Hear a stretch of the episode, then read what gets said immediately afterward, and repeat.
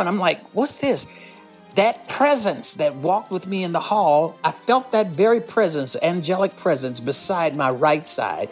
And I wanted to turn and look at it, but I couldn't turn my eyes to look. Hello and welcome to In the Heart of God, episode 26. Today's podcast is entitled Encounter with an Angel. We are going to hear the testimony of someone who, as a young man, had a divine encounter with an angel, not in a dream, but in a vision. My name is Stephanie Wright, and it's time to go into the heart of God for our encounter with an angel. Hello, Apostle Charles. Let's not leave our listeners in suspense. You are the one who, as a young man, had an encounter with an angelic being in a vision. Yes, Stephanie. Thank the Lord. I did have an experience as a young man at age, uh, I think I was 17 or 18 uh, when I had an encounter with God. The Bible tells us in Joel chapter 2, verse 28, part B, and Acts chapter 2, verse 17b, Your young men shall see visions. Of course, we know not only young men see visions, but old men too. Specifically, John the Apostle was approximately 80 years old, according to some, when he wrote the book of Revelation. John states that he was, quote, in the Spirit, end quote, when he had his visions. First on Patmos, Revelation chapter 1, verse 10, in heaven, Revelation chapter 4, verse 2, in the desert, Revelation chapter 17, verse 3, and in the mountains, Revelation chapter 21, verse 10. John doesn't say whether or not he was actually transported to these locations.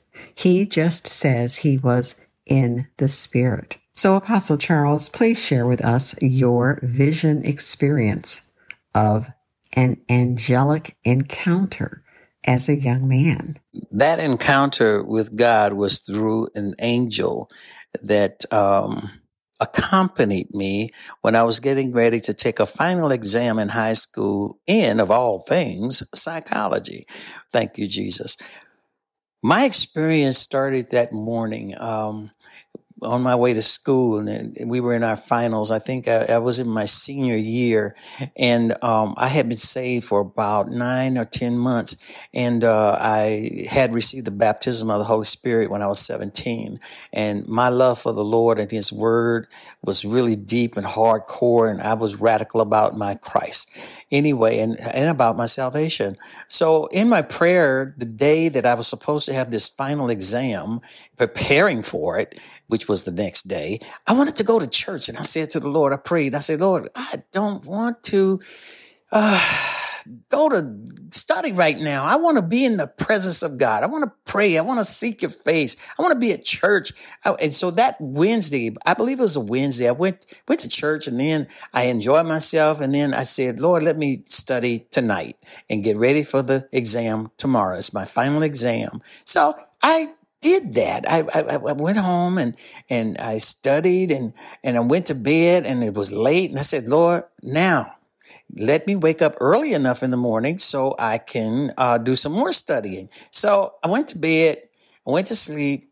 The next morning, it was like about, and I asked the Lord, wake me up early enough. So I went to sleep and about six o'clock in the morning, I woke up, but I thought it was later than that because the sun was shining so brightly through my bedroom window.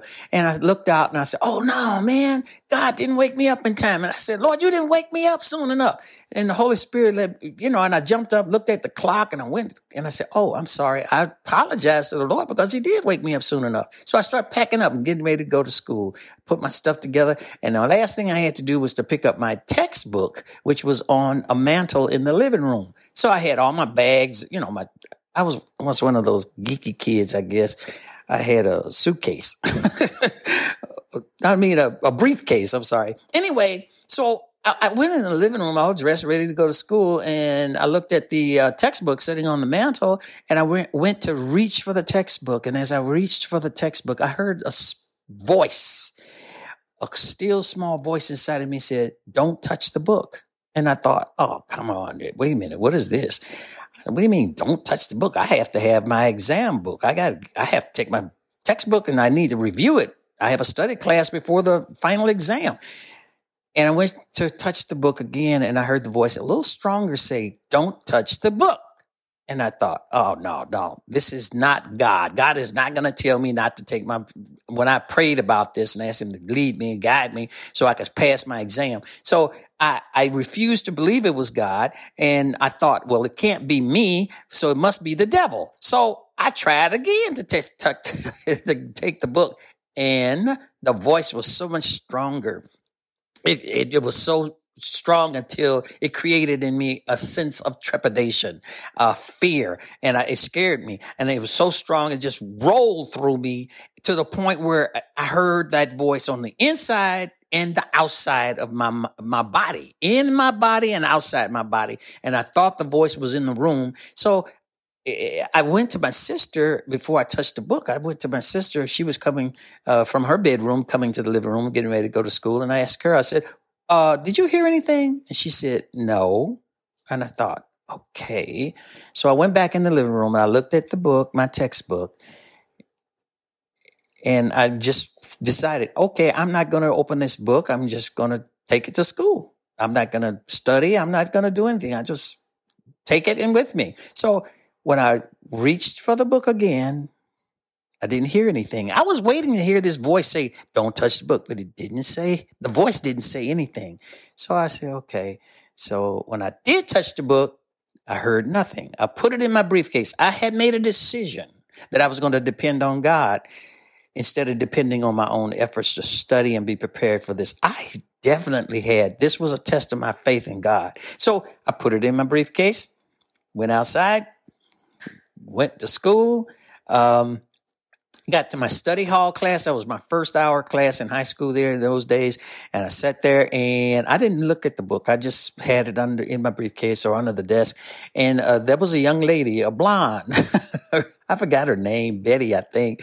She was she was uh, a very good friend, and she and I were in the same class. And so uh, when the bell rang for us to go to that class, that was our first hour class the study hall. So we're walking down the hall and she says to me, Charles, I said, what? She said, we're going to have an exam this morning. And I said, so I heard. I left it like that. I didn't confess and believe in my heart we were going to have the exam. I just simply said, so I heard. And as we walked down the hall, she was ahead of me and she was going to the classroom. I was going to the classroom and I felt presence. I felt like somebody was walking with me like, and I looked to my right and I couldn't see anyone. And I looked to my left and I said, man, I feel somebody walking with me.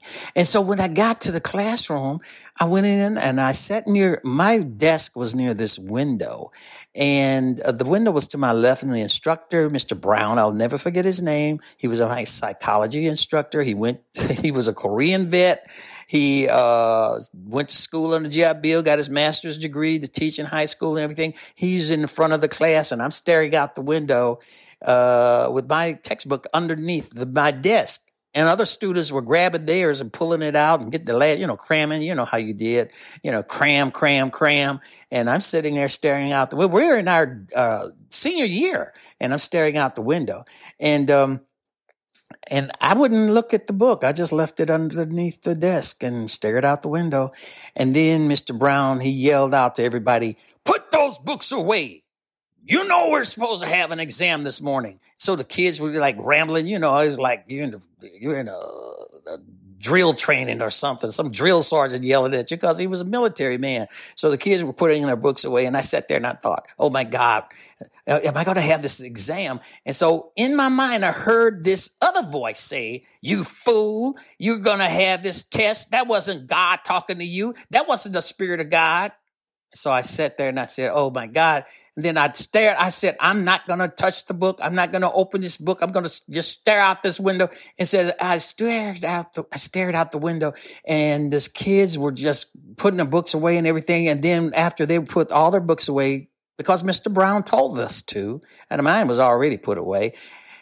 Then he said, in a humble way, he said, Well, you know, we're supposed to have an exam this morning, a final. He said, But uh, I I left home and I left all the exam papers in my briefcase at home and I, for, and I forgot to bring them with me. So we're not going to have the exam this morning. We'll be preparing for it tomorrow. And when he said that, my soul began to rejoice. I looked out the window towards, there was a, a, a, a park, a park, you know, like a forest or whatever. It was a park across the street from where my classroom or my school was. I looked out the window and I was staring out there and in my soul, in my soul, I kept hearing and I repeated what I heard. The Lord is God. The Lord is God. And so I started saying the same thing in my soul. I heard that in my soul and I said it from my soul. Eh, the Lord is God. It was a praise coming out of me. And then when, as this praise was coming out of me, now here's where I had the encounter with the angel that was walking with me down the hall. I kept praising God from within my soul in a very quiet way. And no one knew this was happening inside of me. And then I, I, I'm staring towards, then I changed my vision from outside to inside the room in the classroom. I'm looking at my instructor who was in front of the classroom. And as I was looking at him, he began to shrink. My eyes were wide open.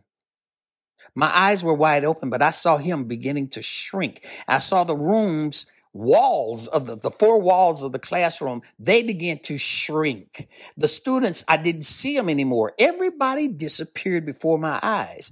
My eyes were wide open, but I couldn't see them. And as I began not to see them, I felt my soul and my spirit, my, my, my hands were coming. Now, this is the truth, you guys. My hands, my soul was coming out of my body with my eyes wide open, but I couldn't see anybody but this void. And my hand, my, my spiritual man was raised up. And I was like, I didn't know what was going on. I'm like, what's this? That presence that walked with me in the hall, I felt that very presence, angelic presence beside my right side. And I wanted to turn and look at it, but I couldn't turn my eyes to look. And then he, this angelic being, began to rise up and began to go into a void, a blue void, like in space. And I'm, I'm, I'm sitting there in the class and I'm looking at him. I can see him, but I couldn't see anybody else. And my eyes were still open. And he began to disappear. And I screamed from within my soul. I didn't say anything out loud. Within my soul, I asked the Lord, I said, I begged the Lord, I said, take me now, take me now. I don't want to be here any longer. This is when I was desperately willing to die now. I didn't want to stay. I, I saw glory and I said, I'm ready to go. I, I told the Lord, even while I'm watching this angel, I couldn't see his face. I only saw his back. And as he, and he didn't have wings. He was well robed and everything. And of all things, he was a blonde. Would you believe that? But I've seen a black angel too, but that's a different testimony. Anyway, he started disappearing on me. And when he started disappearing and going into glory, I wanted to go with him. And I begged the Lord, I said, take me now. And the Holy Spirit, it was like somebody snapped their finger. Somebody snapped, it was like somebody snapped their finger and I there I was still in the classroom, eyes open, tears running from my eyes and everybody staring at me. And I was looking and then one of the young ladies in front of me, she said, What's the matter, Charles? And I looked at her and my tears were running. I, I didn't know all that was happening until I became conscious of it. And I looked at everybody around me staring at me and even Mr. Brown. And I looked at her and I said to them, everybody around me, I said, God is so close to you right now and you don't even know it. And when I said that, they all thought, oh, hey, he is going off. Something's wrong with him. Leave him alone. The next day I came back to take the exam. I was ready, aced it, aced it. I was shocked myself. I said, look at God. Look at what God can do. If you need an encounter with God to make a change in your life, I pray in Jesus' name that you will seek him even more than you ever have before. And I believe that this testimony is for you, listeners of our podcast. May God bless you. Thank you, Apostle Charles.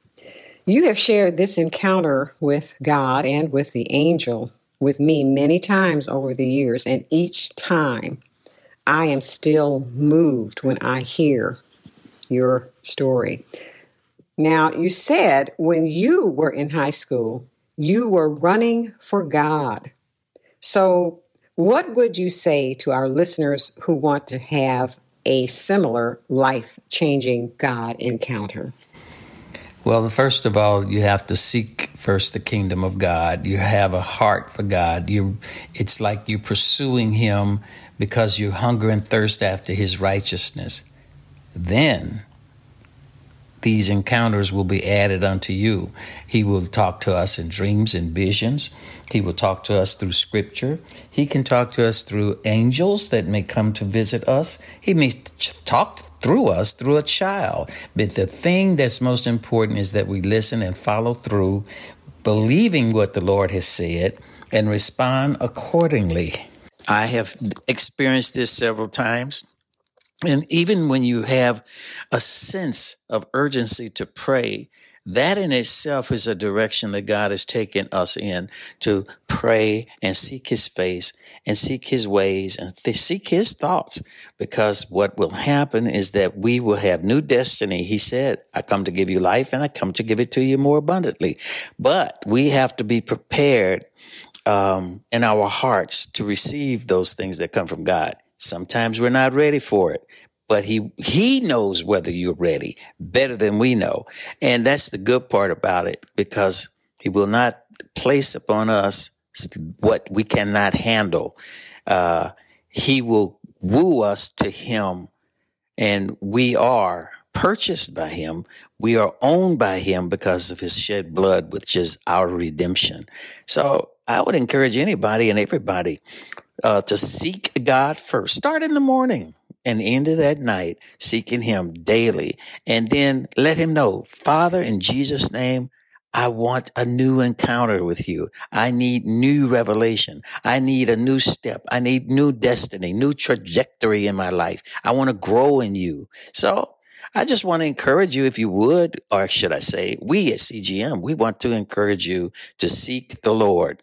Seek ye first the kingdom of God and his righteousness. Pursue it whole heart, totally committed and submitted, and God is going to bring it to pass. Your tests will lead to your best. Thank you so much. And with that, we are going to close. Thank you for joining us today. We hope you have been encouraged and inspired by today's message.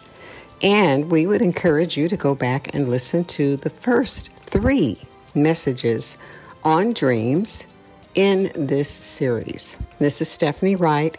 And now let's go to Apostle Charles, who will give us closing and contact information. If you want to contact us or comment on this podcast, please visit our website at cgmissions.com forward slash podcast, where all episodes are available by category and series format. This is Apostle Charles. Until next time, God bless you. Charles George Missions is a 501c3 nonprofit organization. All donations are tax deductible. Donations may be made through our website, cgmissions.com.